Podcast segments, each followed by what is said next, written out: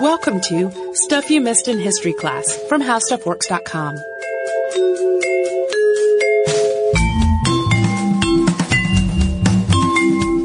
Hello and welcome to the podcast. I'm Tracy V. Wilson. And I'm Holly Fry. Today we have a, a massively popular listener request. Yeah, it's one of our most requested of all time. So many people have asked us about to talk about Phineas Gage. And we are coming up on the 165th anniversary of the accident that made him and his brain famous. So here we go. It's finally, happening. We're finally going to talk about him. So today it's pretty close to common knowledge that different parts of your brain have different functions and, and responsibilities.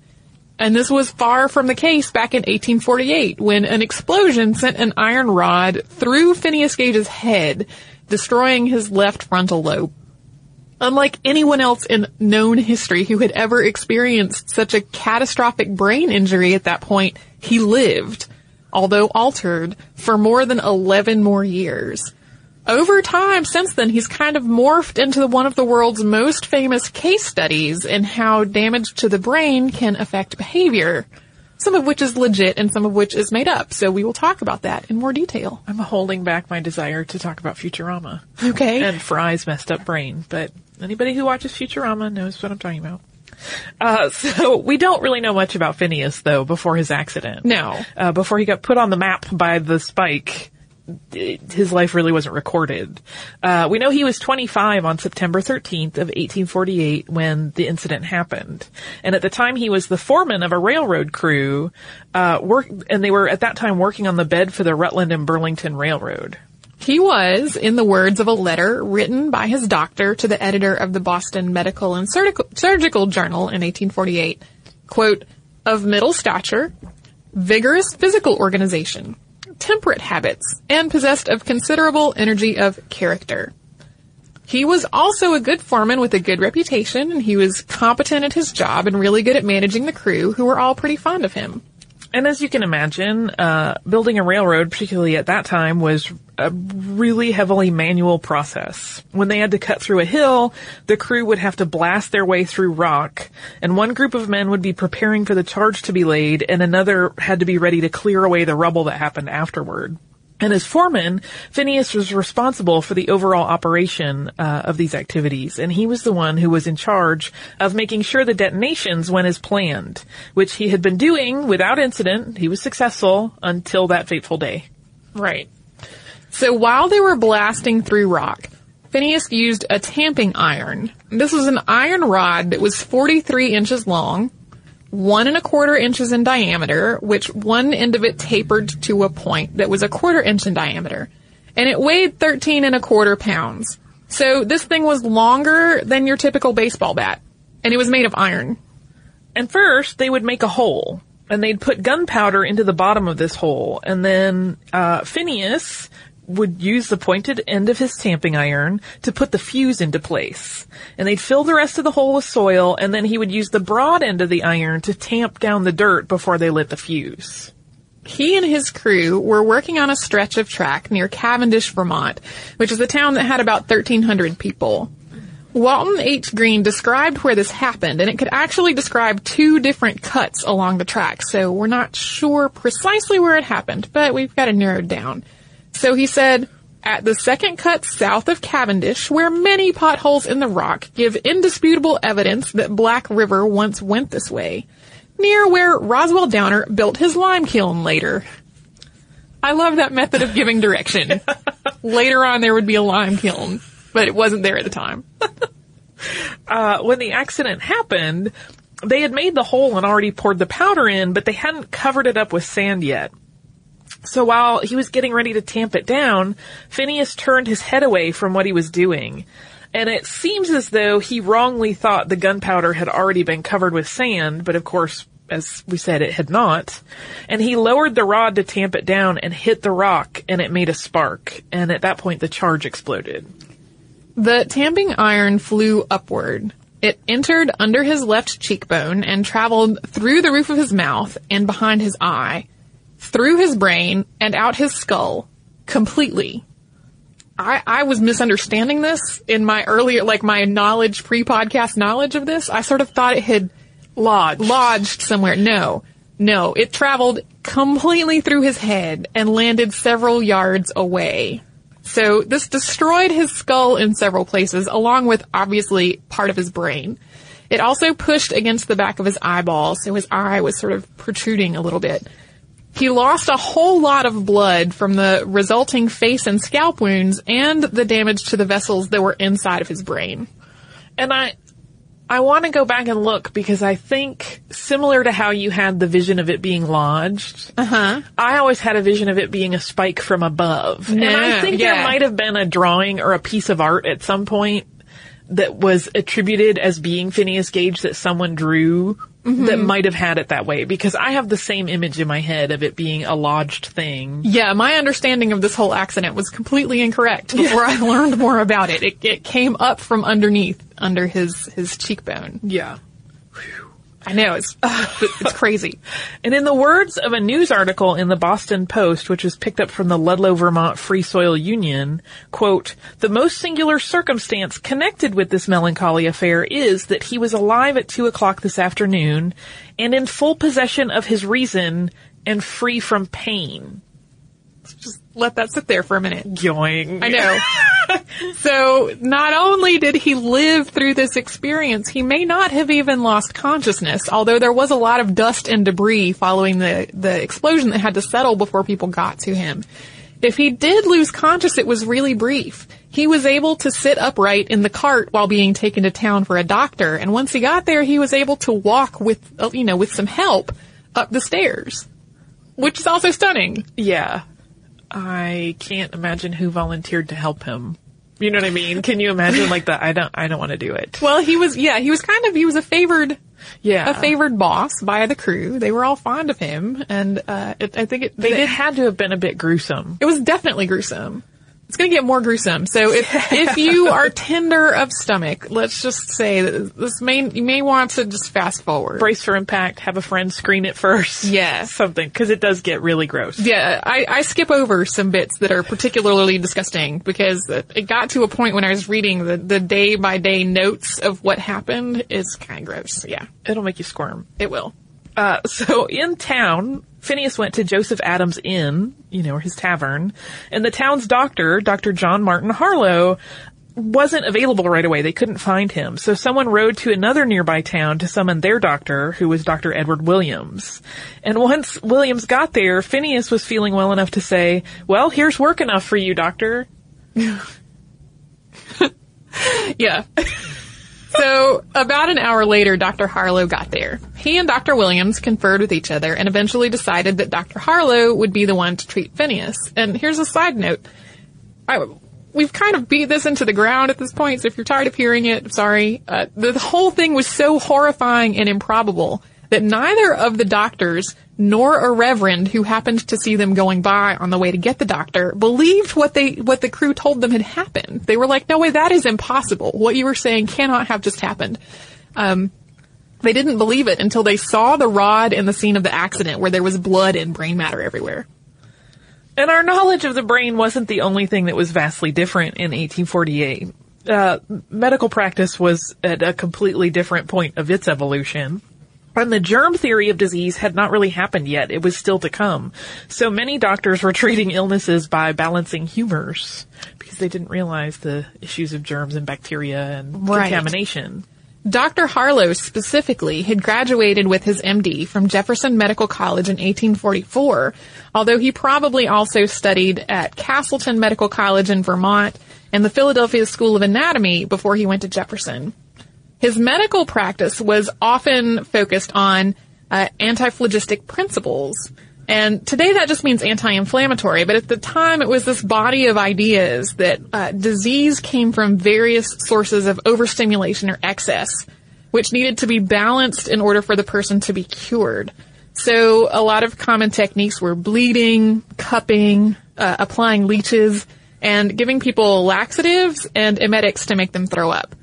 Uh, Dr. Harlow actually credited how much blood Phineas had lost at the scene of the accident um, with helping him to eventually recover. Uh, and the way he described it, described this was, quote, May we not infer that this prepared the system for the trying ordeal through which it was about to pass? It's an interesting medical concept. Yeah, well, and it, there's like a tiny piece of truth to it. The fact that he had this open injury instead of it like being a closed injury Yeah. and like his brain had room to swell without Right. it putting pressure on itself, like that actually is true.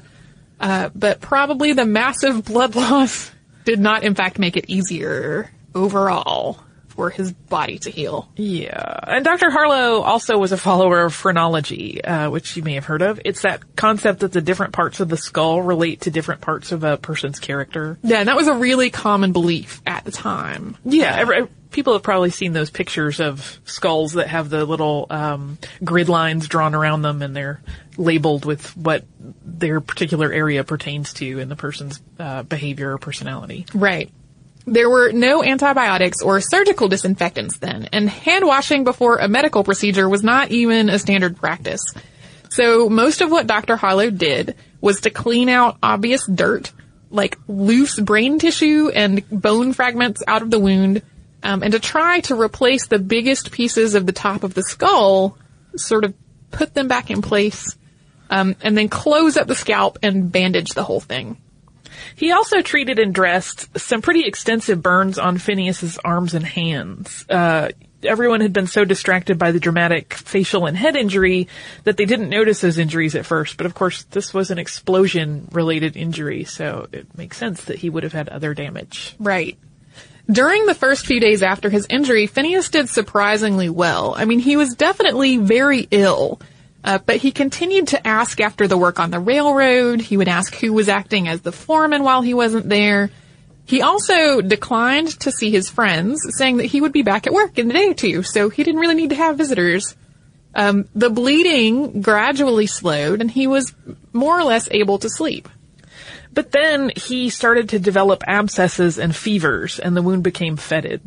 Dr. Harlow's response was to balance the humors, prescribing emetics and lax- laxatives, as well as silver nitrate to treat what he described as, quote, fungus, which may have actually been fungus coming from the brain.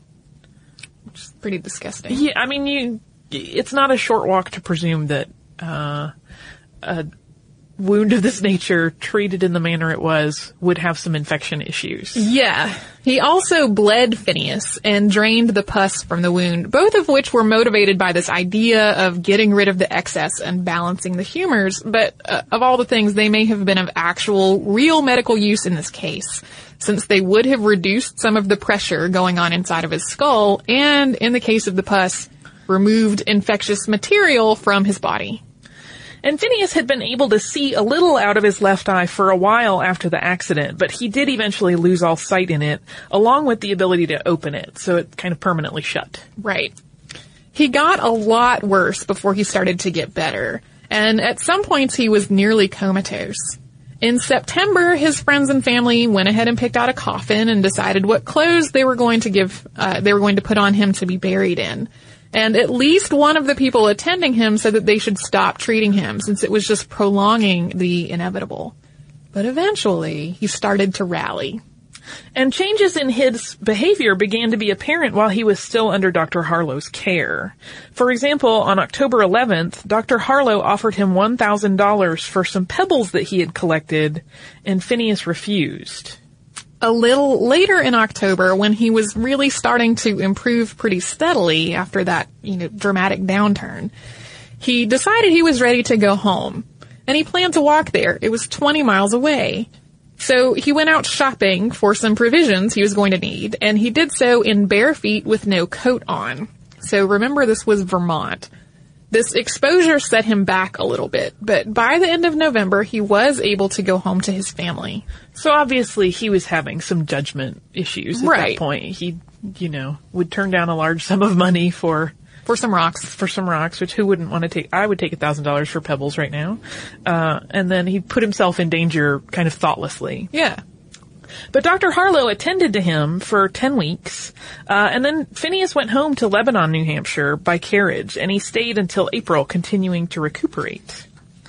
So, of course, one of the things, uh, I mean, apart from having his brain partially destroyed by a giant iron rod, one of the things that he is really famous for is for the change in behavior that came afterwards. Um, a, a lot of this is portrayed as like he just became unable to work and unable to hold a job, and that's not really accurate. His recuperation did continue to be pretty slow, even after he left Dr. Harlow's care, but he really wanted to get back to work, and he started working uh, on his parents' farm. By the middle of the following year, which was 1849, he was barely able to do a whole day's work there. So even as he was recovering seemingly pretty well physically, his personality had changed. And we described him before the accident as being very smart, competent, and reliable.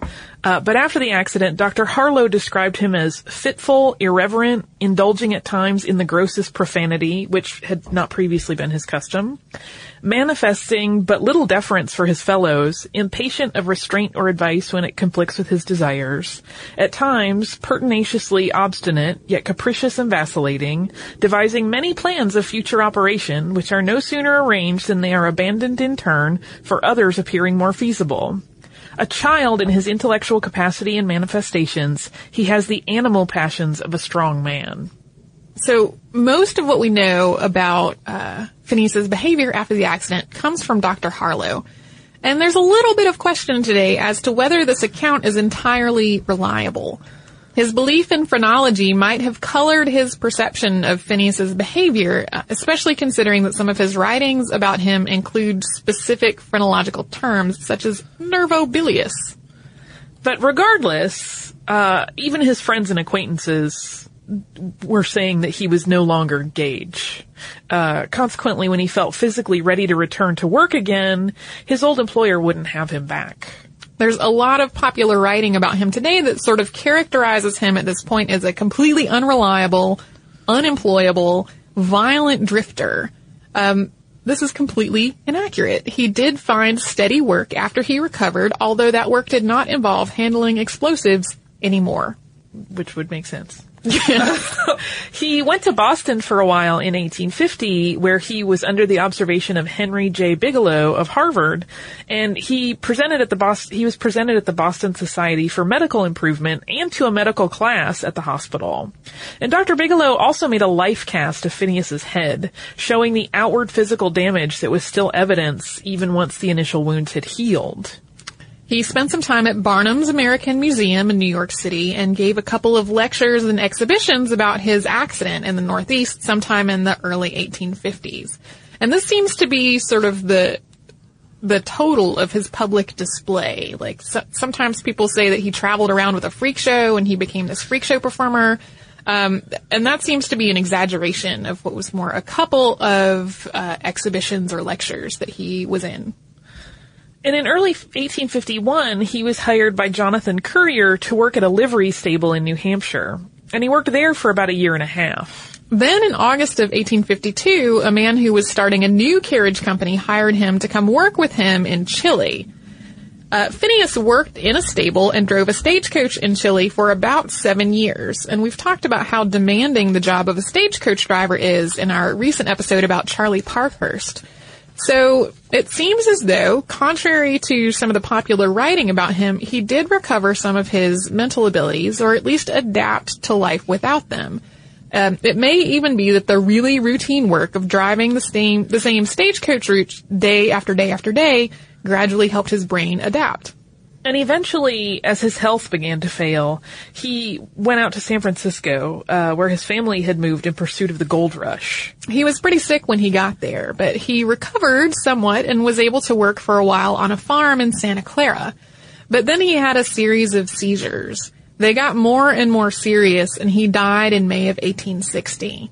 He was buried on May 23rd of that year and there was no top, there was no autopsy. Uh, but in 1867, his body was exhumed, and his skull and the tamping iron were sent to Dr. Harlow. And Dr. Harlow eventually sent those to the Warren Anatomical Museum at Harvard, which already had Dr. Bigelow's life cast. So you can actually see all three of these things at the Warren Museum Exhibition Gallery at the Countway Library of Medicine. Thanks to this skull and a lot of modern imaging work, today we have a much better idea of the exact extent of Phineas's injuries, especially where the rod went besides the obvious through his head. His skull was damaged in multiple places uh, that you would expect. Under the cheekbone, at the back of the eye socket, and the top of his head. And so he lived for the rest of his life with parts of his skull missing entirely, uh, including a pretty significant size patch from the top of his head. A number of researchers have tried to tackle the question of exactly how the rod traveled through his head and brain, and exactly what parts of his brain were damaged. Uh, because some of the holes that were in his skull were smaller than the diameter of the rod, which like the one under his cheekbone was smaller than the rod was. And then the one at the top of his head was a lot bigger. Um, a lot of their findings didn't really agree with one another until we developed tools like CT scans to look at the skull itself um, and MRIs of living people's brains to create kind of a model for what Gage's might have looked like. In 2004, researchers used CT scans of the skull to create a 3D representation of uh, skull to try to determine exactly where the damage occurred. And their conclusion factors in that some of the bone at the entry wound must have moved out of the way almost like a hinge and then closed back down and later healed over, since the entry wound on the skull under the cheekbone is smaller than the rod itself. In 2012, a team of researchers led by John Darrell Van Horn published a paper called Mapping Connectivity Damage in the Case of Phineas Gage. It used all kinds of medical imaging techniques to map out exactly which parts of the brain would have been damaged. And this is where they used MRIs of other patients to, to sort of work up a model. Their findings are in PLOS ONE, so you can read them online for free. And at this point, most of the modern computational studies agree that the damage was really confined to the left frontal lobe. Phineas became really famous in the world of neuropsychology. Today, he's a case study in many, many psychology and neuroscience textbooks in chapters about how an injury to the brain can change a person's personality. But a lot of the writing about him today really sort of retroactively gives his story a lot of credit for everything from lobotomies to how doctors diagnose tumors in people's frontal lobes, uh, based on changes in their behavior. But a lot of this is really hindsight, and sometimes it's uh, kind of pulled out of thin air. Yeah. there's a little bit of making things up going on. So his accident, the fact that he survived it, and the fact that he basically recovered and lived for more than 11 more years, all of that definitely contributed to the fields of neurosurgery and neuropsychology, and, and they were on their own pretty incredible. He really was long dead by the time surgery and sterilization techniques progressed to the point that neurosurgery was even a survivable event. And a lot of the writing about him also ascribes what we later learned about lobotomy and brain tumor patients to Phineas himself, sort of applying other people's behavior after the destruction of their frontal lobes to Phineas's behavior when he lived. But these descriptions, uh, which we mentioned before, that he became violent and shiftless and couldn't hold a job, they just don't match up with the descriptions of people that actually examined him and Yeah. people that were around him. He kind of gets conflated with descriptions of other patients with completely different conditions that also involved their frontal lobe in some way. Yeah, their symptoms get attributed to his behavior or um, ascribed to his behavior when they weren't really going on. Yeah. Like, a lot of people also cite him as one of the patients who helped neurologists figure out that different parts of our brains do different jobs. And this definitely was not the case at the time. Um, doctors really knew very little about the brain, and there were two contradictory and competing theories. One was that the brain was basically this undifferentiated thing with all of the parts of the brain able to handle any task. And the other, which included the phrenologists that we've talked about before, believed that different locations in the brain had different functions.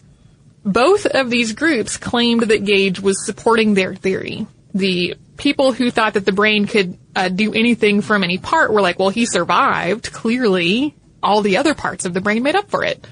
Um, and the people who thought that the different parts of the brain had different functions were like, well, his behavior changed, so clearly he supports our theory. Um, so this did add to the whole field uh, and the whole world of things that we know about the brain. But there are other doctors and other patients who actually had a much bigger impact on this idea that uh, that different parts of the brains do different things. In particular, Dr. Carl Wernicke and Dr. Paul Broca, who each worked with patients who had uh, had damage to specific areas that affected their ability to use language. So Wernicke and Broca have parts of the brain named after them based on their research. Um, without those kind of developments, we we could not have jumped to the idea that different parts of the brain did different things just based on Phineas Gage's case. Right. And we do have a couple pictures of Phineas Gage. Uh, vintage photo collectors, Jack and Beverly Wilgus, acquired one somewhere along the line. Yeah, they don't really remember where. they put it on Flickr in 2007 and eventually internet chatter identified it as likely being Gage. And this was eventually confirmed by matching the photo to the life cast that's at the museum. And Gage's family released another picture in 2010. The life mask of Phineas's head and his skull and the tamping iron are all at Warren Anatomical Museum at Harvard Medical School. The rod has this inscription. This is the bar that was shot through the head of Mr. Phineas P. Gage at Cavendish, Vermont, September 14th, 1848.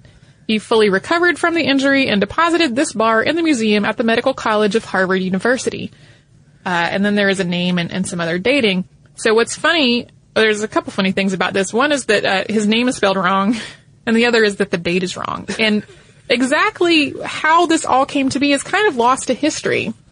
At some point, he gave the rod to Harvard's medical school museum, and then he asked for it back in 1854. But the inscription is dated 1850. So this all sort of, in addition to being kind of weird and misspelled, it calls into question this uh, frequent thing that you may hear about Phineas, which is that he carried the rod around with him forever after the accident. Clearly, he did, did not, not, do that. Um, but clearly, he also did want it because he asked for it back from Harvard. So that's a little uh, unclear at this point. There's also a commemorative plaque in the Cam- in Cavendish, Vermont, uh, and it was unveiled on September 13th of 1998, which was the 150th anniversary of Phineas's accident. There's also a book called An Odd Kind of Fame, Stories of Phineas Gage by Malcolm Macmillan. It's not the only book about him, but it came out in, in the year 2000 and it gives a really thorough history of Phineas and the accident. Um, and it debunks a lot of the popular perception of him and his life and how he behaved afterward. So it is, I think, the most thorough work on him that you can get in one place today. Yeah, which is good because there's a lot of mythology that's growing. And I understand how that happens. It's such a bizarre, phenomenal thing. Yeah. It's easy to then accept some other pretty incredible uh, details about the story. Right. Well, and it's uh, it's one of those stories that now it's it's almost as interesting for how it became this sort of neuroscience juggernaut uh, as for the actual accident that happened. So yes, Fascinating. Phineas Gage, 165 years ago, a tamping rod Had a little accident. through his, his entire skull. Yeah, that's why. Do you also have listener mail for our enjoyment? I do. This is from Elizabeth. And Elizabeth says, I was so excited for your Charlie Parkhurst podcast. I've spent many years working in the mountains of Santa Cruz practicing forestry and timber harvesting. I thought I would give you some background on the area to add some flavor to your image of Charlie. The Santa Cruz Mountains in the 1800s were absolutely formidable. In California, we have mountains that chew Georgia-style mountains for breakfast. The Santa Cruz Mountains are really steep. There's random cracks in the earth from earthquakes, cliffs, and any watercourse essentially has a steep inner gorge surrounding it. In the winter, we get rain from about November to April, and it just rains the whole time. Even in the modern era, roads are slick, mudslides are a huge problem, rivers become torrents, and remote mountains homes routinely get cut off from civilization. Add to all that, in the 1800s, mountain lions and bears routinely roamed the area. Santa Cruz has always been slightly off from the larger San Francisco Bay to the north, and the Monterey, the Monterey area was difficult to get to as well because of estuaries. The current main road over the hill is referred to as Killer 17 because it is incredibly windy, steep, narrow, and for a long time had no median divider. Back in the olden days, whips and stagecoach companies used to find the roads and passages, quote, over the hill and try to outdo each other transporting people over the rough terrain. One of the places I worked has a road prism that was one of these stagecoach roads and is still a visible road cut through the woods. Slide slopes of 90% and then randomly nice flat road you can still drive a small truck on. Uh, one thing you forgot to mention in the podcast, maybe because you were not aware, that is the reason, in fact. Uh, there was another mountain Charlie in the area that was maybe more famous in the Santa Cruz area. There's even a Mount Charlie road named after him. He was another grizzled, tough whip who lost an eye when it was swiped in a fight with a bear. Although he couldn't drive teams anywhere, he set up a toll on one of his passages over the hill. Uh, and then she sends a link to that Mountain Charlie. So, uh, number one, thank you, Elizabeth. Um, Well, I have not been to the Santa Cruz Mountains in particular, but I have driven uh, up to Lake Arrowhead in California a couple times for Max FunCon. Um, and it is definitely a whole different experience from the Appalachian Mountains, which I am much Oh, more used yeah. to. And what's deceptive is that it starts out feeling a whole lot like I-40 going up to Asheville, except it just, it keeps going. And it goes and goes and goes some more. And then it keeps going. And then you look down and there's clouds under you and it's a little alarming and weird. um, I have never driven it. I think I'm. I have driven my. I have been in a vehicle with my parents driving through it. Uh-huh. I remember being rather terrified. yeah. I'm a little bit of a nervous Nelly in the car sometimes. Well, and the you know, it, it, if any of you have ever, ever heard of, of Max FunCon, it's a the Maximum Fun Podcast Network, a thing that they have uh, every year. Um, and there was a lot of discussion on the forums about, hey, I hear this road is really terrifying to drive on, and uh, I, you know, I said. I used to drive to Asheville and back. Will I be okay? And people are like, oh yeah, sure, you'll be fine. And they were right. I mean, I was pretty much fine. But there was this moment when I sort of saw down how extremely high up I was. For a brief second, you were not fine. Yeah. Um, and then uh, last, the last time that I went, I made a, a wrong turn and wound up just sort of on this road that was running along the ridge in the mountains there for a really long time, and, and that was that was definitely a little alarming. So, yes, thank you, Elizabeth, for writing to us. We definitely did not hear about the other Mountain Charlie um, in our research. And it's so many great details about the area. Yeah. It really does help contextualize it all. And Yeah, we pretty much said this was terrifying, but we didn't have a lot of terrifying detail. now I'm extra terrified. yes, uh, I. Uh, while I would like to be a lighthouse keeper, I do not want to be a stagecoach driver in the Santa Cruz Mountains. Okay, if you would like to write to us about stagecoaches or uh, crazy industrial accidents, maybe not that, or anything else, you can. We are at uh, historypodcast at discovery.com. We're also on Facebook at facebook.com slash history class stuff and on Twitter at Missed in History. You can find our Tumblr at missedinhistory.tumblr.com and we've been pinning things about our episodes and other historical stuff on Pinterest.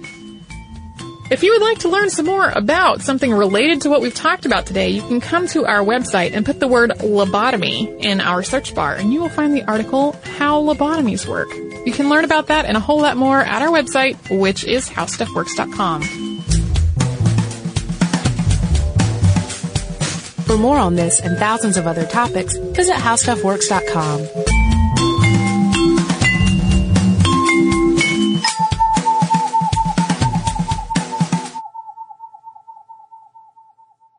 Audible.com is the leading provider of downloadable digital audiobooks and spoken word entertainment. Audible has more than 100,000 titles to choose from to be downloaded to your iPod or MP3 player.